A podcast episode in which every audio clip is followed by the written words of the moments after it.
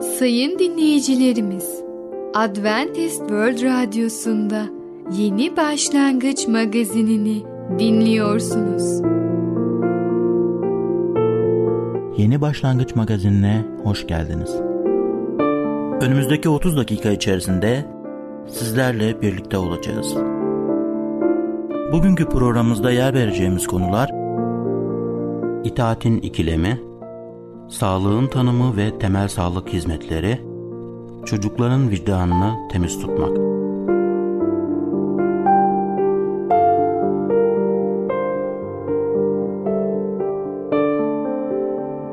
Adventist World Radyosu'nu dinliyorsunuz. Sizi seven ve düşünen radyo kanalı. Sayın dinleyicilerimiz, bizlere ulaşmak isterseniz e-mail adresimiz radio.umutv.org radio.umutv.org Bizlere WhatsApp yoluyla da ulaşabilirsiniz. WhatsApp numaramız 00961 357 997 867 06 00961 357 997 867 06 Merhaba değerli dinleyicimiz. Ben Tamer. Bereket Dağı'ndan Düşünceler adlı programa hoş geldiniz. Bugün sizlere itaat ikilemi hakkında konuşacağız. İlk önce 1. Samuel 3. bölüm 15. ayeti okumak istiyorum. Gördüğü görümü Eli'ye söylemekten çekiniyordu. Tanrı bize hiçbir zaman çarpıcı yollarla konuşmaz. Yanlış, anlaşılması kolay şekillerde konuşur. Böyle zamanlarda biz de düşünürüz. Duyduğum gerçekten Tanrı'nın sesi mi değil mi? Yeşa ediyor ki Rab beni şiddetle uyararak dedi. Nerede mi? Yeşaya 8.11'de. Yani şartların yarattığı baskıyla uyardı. Tanrı'nın egemen eli olmadan hayatlarımızda hiçbir şey dokunmaz. Onun elinin işlemekte olduğunun farkında mıyız? Yoksa olayları sıradan olaylar olarak mı görüyoruz? 1. Samuel 3.9'da ki sözleri unutmayın. Konuş Rab deme alışkanlığını kazanın. Hayat böyle daha dokunaklı olacaktır. Şartlar üzerinizde baskı kurduğunda konuş Rab deyin ve dinlemek için zaman ayırın. Yola getirilmek aslında bir terbiye etme aracı olmaktan daha ötedir. Yola getirilmek benim konuş Rab deme noktasına getirilmem için vardır. Tanrı'nın geçmişte size konuştuğu bir zamanı hatırlayın. Söylediklerini anımsıyor musunuz? Luka 11-13. ayette mi yoksa 1. Selanikler 5-23. ayette mi düşüncesine daha yakınsınız?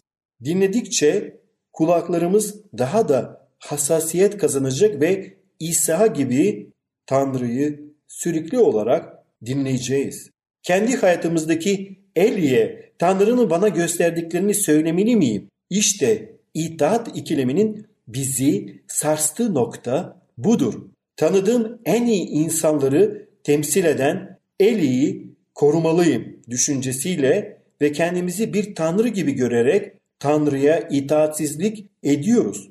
Tanrı Samuel'den Eli'ye bir şey söylemesini istemedi. Buna kendisi karar vermeliydi. Tanrı'nın sizin için bildirdiği mesaj sizin hayatınızdaki Eli'yi üzebilir. Fakat başka birisinin yaşamında gerçekleşecek acıyı engelleme çabanız Tanrı'yla sizin aranızda bir engel olacaktır. Birinin sağ elinin kesilmesini veya sağ gözünün çıkarılması aynı Matta 5. bölüm 29 ve 30. ayetlerde söylendiği gibi engellemek kendi aldığınız bir risktir. Tanrı'nın sizden karar vermenizi istediği bir şey hakkında asla başka bir kişiden öğüt dinlemeyin. Öğüt ararsınız çoğu zaman şeytanın tarafından olursunuz. Hemen insanlara danışmadım diyor Galatyalar 1. bölüm 16. ayet. Eğer siz de çoğu Hristiyan gibiyseniz yaşamınızda Tanrı'yı hoşnut etmek istiyorsunuz demek. Ama dürüst olmak gerekirse aynı zamanda bazen Hristiyan yaşamından yoruluruz. Bazen her şeyin bizi fazlasıyla baskı altında aldığını düşünüyoruz. Ben bir ateistken gündemimde günah diye bir şey yoktu. Bu konunun farkında değildim. Suçluluk duygusuna yabancıydım. Ama Hristiyan olduğum zaman yaşamımda Tanrı'nın istemediği şeyleri olduğunu keşfettim. Bir kez Tanrı'yı tanıdıktan sonra onu yaşamımda yüceltmek için inanılmaz bir sorumluluk hissi duymaya başladım. Kutsal kitabımı okuduğumda bir buyruk ile karşı karşıya geldiğim zaman sanki her ayette kendime çok dürüst bir biçimde evet bu iyi bir fikir, evet bunu yapmalıyım diyordum. Neyse ki Tanrı kutsal yazılar aracılığıyla beni aşırı sorumluluk sahibi ve performans odaklı düşünce yapısından uzaklaştırdı. Böylece Tanrı'yı tekrar görebildim ve onunla ilişkimden tekrar zevk almaya başladım. Kutsal yazıların her yerinde bir ilke vardır. Bu ilke şöyle der. Tanrı senden mükemmel olmanı istemez. Yani Tanrı gibi mükemmel bu hayatta olamayacağını o da biliyor. Biz de zaten doğuştan günaha meyilliyiz ve günahkarız. Efendimiz İsa Mesih bizi kurtarmak için geldi. İsa kalabalıklara şöyle dedi. Babanız yetkin olduğu gibi siz de yetkin olmalısınız. O halde Tanrı'nın yasalarının ve buyruklarının yetkinlik yani mükemmellik gerektirdiği doğrudur. Ve eğer Tanrı tarafından onun standartlarına ne kadar uyduğumuza bakılarak kabul edilecek olsaydık tamamen mükemmel olmamız gerekirdi. İsa'nın günahlarımızın cezasını ödemek için dünyaya gelmesine şaşırmamalıyız. Tanrı kendi mükemmelliğiyle senin günahlığın arasındaki uçurumun farkındadır. Hristiyanlar bile bu uçurumu kapatma isteğinin yarattığı sürekli gerilimle yaşarlar. Böylece daha rahat hissederler. Tanrı'ya daha yakın olacağımızı düşünürüz. Bazıları bu uçurumun Tanrı'nın standartlarını düşürmeye çalışılarak yaparlar. Tanrı aslında bunu söylemiyor. Bazıları da kendi performanslarını yükseltmeyi denerler. Daha sıkı çalışmalıyım gibi.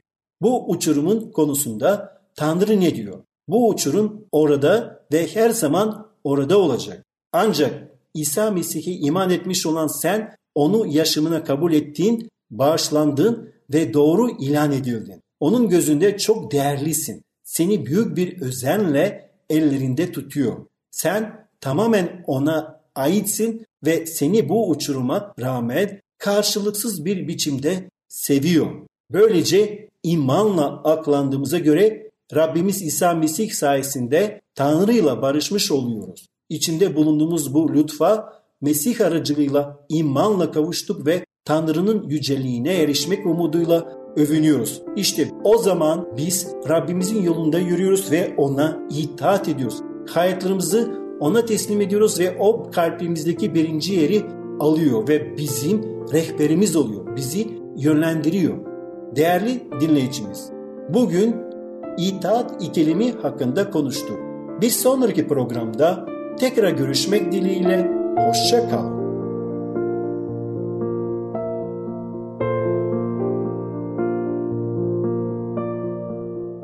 Adventist World Radyosu'nu dinliyorsunuz. Sizi seven ve düşünen radyo kanalı. Sayın dinleyicilerimiz, bizlere ulaşmak isterseniz e-mail adresimiz radio.umutv.org radio.umutv.org Bizlere WhatsApp yoluyla da ulaşabilirsiniz. WhatsApp numaramız 00961 357 997 867 06 00961 357 997 867 06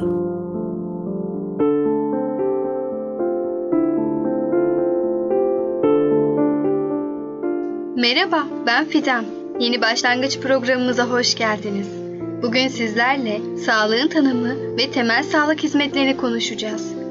Kişilerin ve toplumların sağlıklarını korumak, hastalananların tedavisini yapmak, iyileşmenin tam olmadığı durumlarda başkalarına bağımlı olmadan yaşamayı sağlamak ve toplumların sağlıklarını daha iyi durumlara getirmek için yapılan planlı çalışmaların tümüne sağlık hizmeti denmektedir.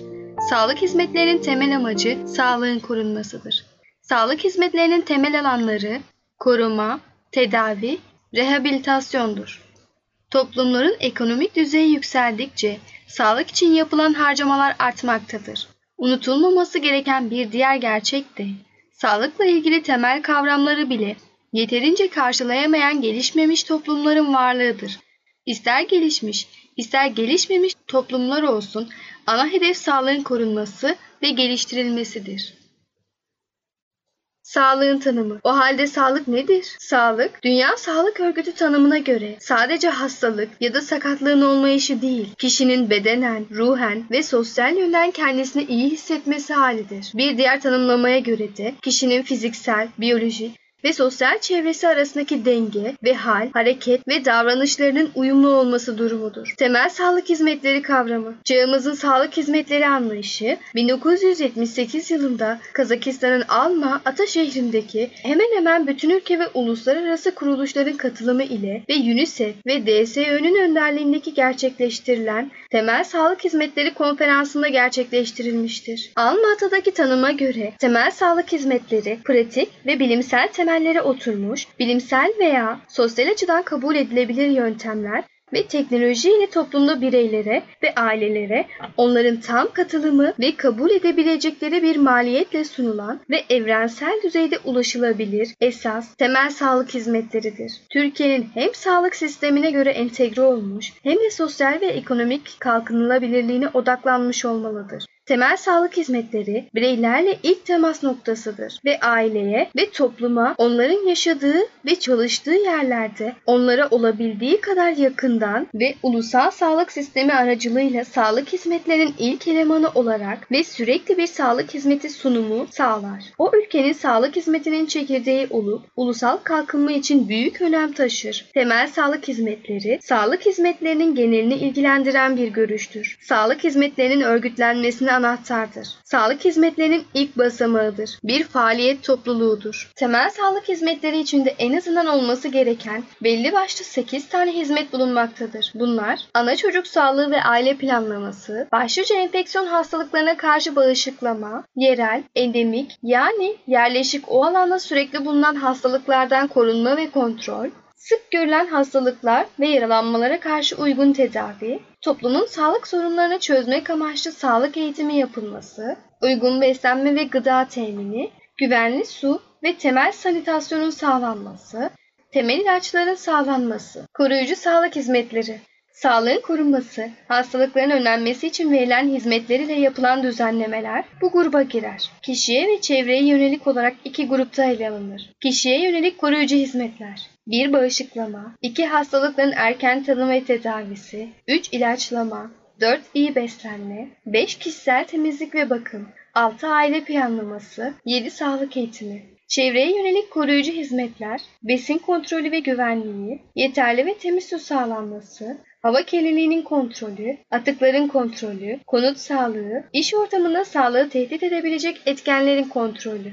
Kişiye yönelik koruyucu sağlık hizmetleri, bağışıklama, bulaşıcı hastalıklardan korunmanın en etkili yollarından biri kişilerin bağışıklanmasıdır. Çevremiz milyonlarca hastalık yapabilen mikroplarla kaplı durumdadır. Bu mikroplara ve onların zararlı etkilerine karşı vücudumuzun dirençli hale gelmesine bağışıklık denir. Hastalıkların erken tanı ve tedavisi. Erken tanı herhangi bir hastalığa ait belirtilerin tam olarak ortaya çıkmadığı, kişiye sıkıntı ve acı vermediği, onu çalışmaktan alıkoymadığı bir dönemde tanı konması olarak tanımlanabilir. İnsanların hayatları boyunca karşılaştıkları birçok hastalık mevcuttur. Bunların bir kısmı önlenebilir, bir kısmı ise önlenemez. Hastalık ortaya çıkmadan önce gerekli koruyucu önlemler alınırsa önlenebilir hastalıklara yakalanma söz konusu olmaz. Kanser, şeker hastalığı, verem gibi hastalıkların erken dönemde tanı alması kişinin sağlığı yönünden önemlidir. Tanı ne kadar gecikirse kişinin sıkıntısı o kadar artacak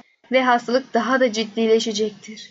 Kronik hastalıklara ne kadar erken sürede tanı konursa tedavi kolaylaşır, tedavi süreleri ve harcamalar o kadar azalır. Kişiler önemli bazı hastalık belirtilerini bilseler, hekime başvuru süresi çok azalacaktır. Ve birçok önemli sağlık problemine çok daha erken dönemde tanı konması sağlanacaktır. Bunun için de kişilerin sağlık konusunda mutlaka eğitilmeleri sağlanmalı ve kısa sürede kendilerinde olan herhangi bir değişiklikle ilgili olarak bir hekime ulaşmaları konusunda farkındalık yaratılmalıdır. Çevreye yönelik koruyucu sağlık hizmetleri. Günümüzde çevre kavramı, insanların yaşamları boyunca etkileşimde bulundukları fiziksel, biyolojik, sosyal, ekonomik ve kültürel ortamların hepsi anlamındadır. Sağlıklı olabilmenin ilk koşullarından birisi de sağlıklı bir çevrede yaşıyor olmaktır. Kişinin dışındaki her şey onun çevresidir. Çevre kişi arasında karşılıklı bir etkileşim söz konusudur. Kişinin genetik yapısı, onun çevresel etmenlerden ne şekilde etkileneceğini belirleyen en önemli etmendir. Çevre aynı zamanda kişinin hastalanmasının nedeni de olabilir. O halde çevrenin sağlığa etkilerine bakacak olursak hastalıklara zemin hazırlayabilir. Anne ve babanın sigara içtiği bir ev ortamında çocuklarda solunum yolları ile ilgili enfeksiyon, alerjik problemler gibi şeyler yaşanabilir. Çevre doğrudan kendisi hastalık nedeni olabilir. İçme sularının kirlenmesi ve birçok kişinin ishal başta olmak üzere birçok sağlık sorunu yaşaması gibi bir kısım hastalıkların oluşumunu kolaylaştırır. Nemli ortamlarda alerjik problemler daha sık yaşanır. Bazı sağlık sorunlarının ciddiyetini artırır. Astım problemi olan kişilerin hava kirliliğinin yoğun olduğu günlerde solunum sıkıntılarının daha ağır olması gibi. Bugünkü konumuz bu kadar. Kısaca sağlık ve temel sağlık hizmetlerini öğrenmiş oldunuz. Bir sonraki programa kadar bugünkü öğrendiklerimizi unutmayın. Sağlığınıza çok çok dikkat edin. Unutmayın, sağlık her şeyden ama her şeyden daha önemlidir. Tekrar görüşene kadar sağlıcakla kalın.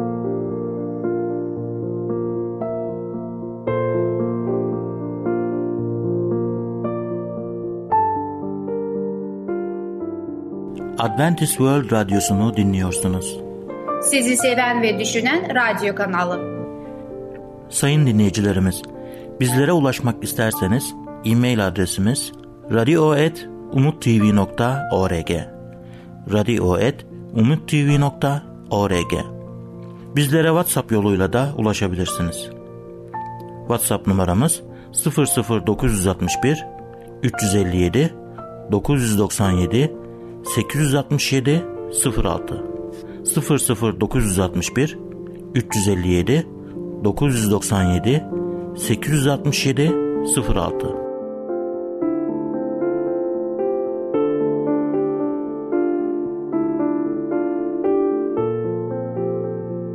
Sevgili dinleyici merhabalar.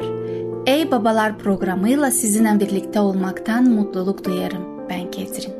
Bugün sizlere konuşmak istediğim konunun ismi çocukların vicdanını temiz tutmak. Hatırlarsanız önceki programda sizlerle birlikte öğrenmiş olduk çocuğumuzun zeminini hazırlarken ne kadar etkili olabilir her şey. Olsun dışarıda bir ortam, olsun ev ortamında bir kural, olsun okul ve biz de buna dahiliz. Babalar olarak kendi yaptıklarımızla etkilemiş olabiliyoruz çocuklarımızı ve onlardaki o zemini biz hazırlamış olabiliyoruz. Onlara yakın olup onları biz etkileyebiliriz babalar olarak. Çocuklarımızın en çok bizimle birlikte geçirdikleri zaman. Her gün bizimle birliktedirler. Vicdanlarını yaptığımızı gördükleri şeylerden etkilenir. Çok küçükken ve bunu izleyen uzun bir süre boyunca anne babaların yaptıkları şeyleri yapmakta bir mazur görmezler. Eğer babaları gerçi süsleyip abartır ya da hatta hırsızlık ederse çocuk da istekle onu izler. Bu olumsuz yöndü. Allah'a şükürler olsun ki bunun tam tersi de doğrudur. Çocuklar iyi örnekleri gördüklerinde doğru olanı yapması doğru olan davranış olarak göreceklerdir. Allah çocuklarımızın üzerinde güç ve etki sağlamamız için bunu bu şekilde planlamıştır.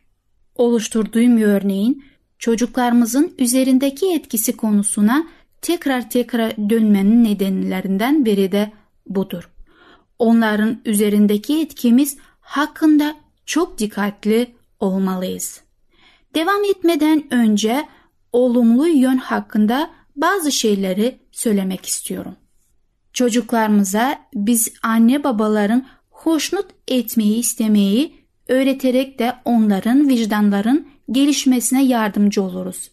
Sadece onların sorumlu tuttuğumuzdan ötürü değil. Aynı zamanda bizi sevdikleri için de itaat etmeleri gerekmektedir. İsa şöyle söylemişti. Beni seviyorsanız buyruklarımı yerine getirmeniz dediği zaman bu büyük ilkeyi öğretmeye çalışıyordu. Aldığım olan sözler Yuhanna 14-15. Kendisine itaat edilmesini istiyordu ama bunun korkudan ötürü değil, sevgiden ötürü yapılmasını istiyordu.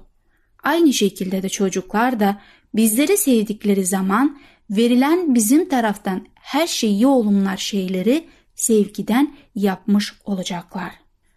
Vicdanları temiz olan çocukların bile eğer geç yanlış bir şey yapıp ona aykırı hareket edeceklerdir.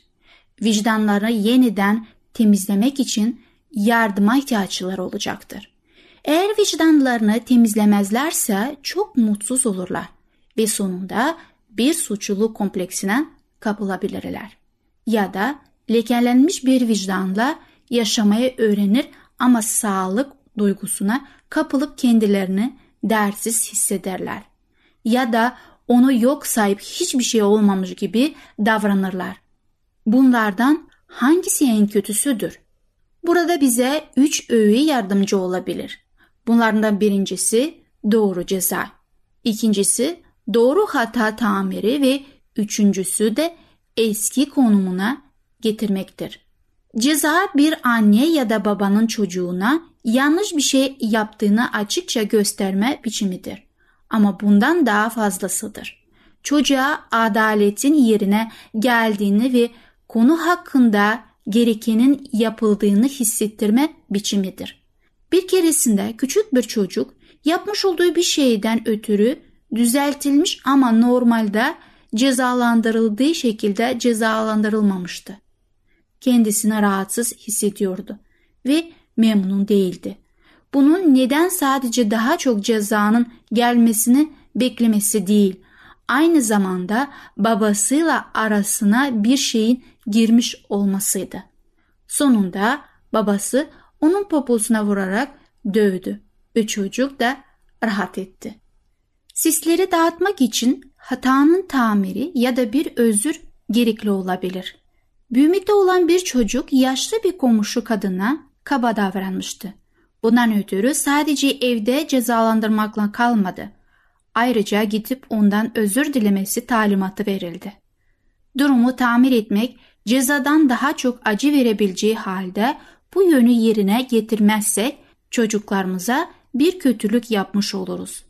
Bazı çocuklar şeker çalmayı ayartıldıklarında bu cezanın gücünü itiraf etmişlerdi. Dükkan sahibinden özür dilemeleri gerektiğini bilmek onları caydırmıştı. Bundan sonra suç işleyen kişinin eski konumuna getirilmesi gerçekleşmelidir. Bu yön hayatın suç gerçekleşiminden önce olduğu şekilde devam edebilmesi için çok önemlidir. Çocuk eski halinin kendisine iade edildiğini ve bizimle esenlik içinde olduğunu anladığında kendini bağışlanmış ve özgür hisseder. Ona kendisini bağışladığımızı ve konunun artık geçmişte kaldığını açıkça söylemek de yardımcı olabilir. Bundan sonra doğal olarak bunu geçmişte bırakmalı ve bu konuyu tekrar tekrar açmamalıyız. Çocuğa daha değersizmiş ya da şartlı tahliye edilmiş bir mahkum gibi davranmamalıyız. Cezalandırmanın durumu, tamir etmenin ve sonunda eski konumuna iade edilmenin ne olduğunu bilen bir çocuk zamanı gelince tövbe ve Mesih'e imanı anlamıyla hazırlanmaktadır. Sevgili dinleyicim, çocuklarımızla ilgili her konu bizi çok yakından ilgilendirmelidir. Çünkü her an çocuğumuzun hayatında gelecekte nasıl davranacağını Allah için ve bize karşı çok önemlidir. Çocuğumuzu onarmak için, karakterini büyütmek için ama öldürmek için değil davranmalıyız. Çocuklarımızın vicdanı temiz tutmak adlı konumuzu dinlediniz. Bir sonraki programda tekrar görüşmek dileğiyle. Hoşçakalın. Adventist World Radyosu'nu dinliyorsunuz. Sizi seven ve düşünen radyo kanalı. Sayın dinleyicilerimiz, bizlere ulaşmak isterseniz e-mail adresimiz radio.umutv.org radio.umutv.org Bizlere WhatsApp yoluyla da ulaşabilirsiniz. WhatsApp numaramız 00961 357 997 867 06 00961 357 997 867 06 Gelecek programımızda yer vereceğimiz konular inatçı, Ahmet ve eşi, vicdanı temiz tutmak. Yeni Başlangıç adlı programımızı pazar, salı ve perşembe günleri aynı saatte dinleyebilirsiniz. Bir programımızın daha sonuna geldik. Bir dahaki programda görüşmek üzere, hoşçakalın.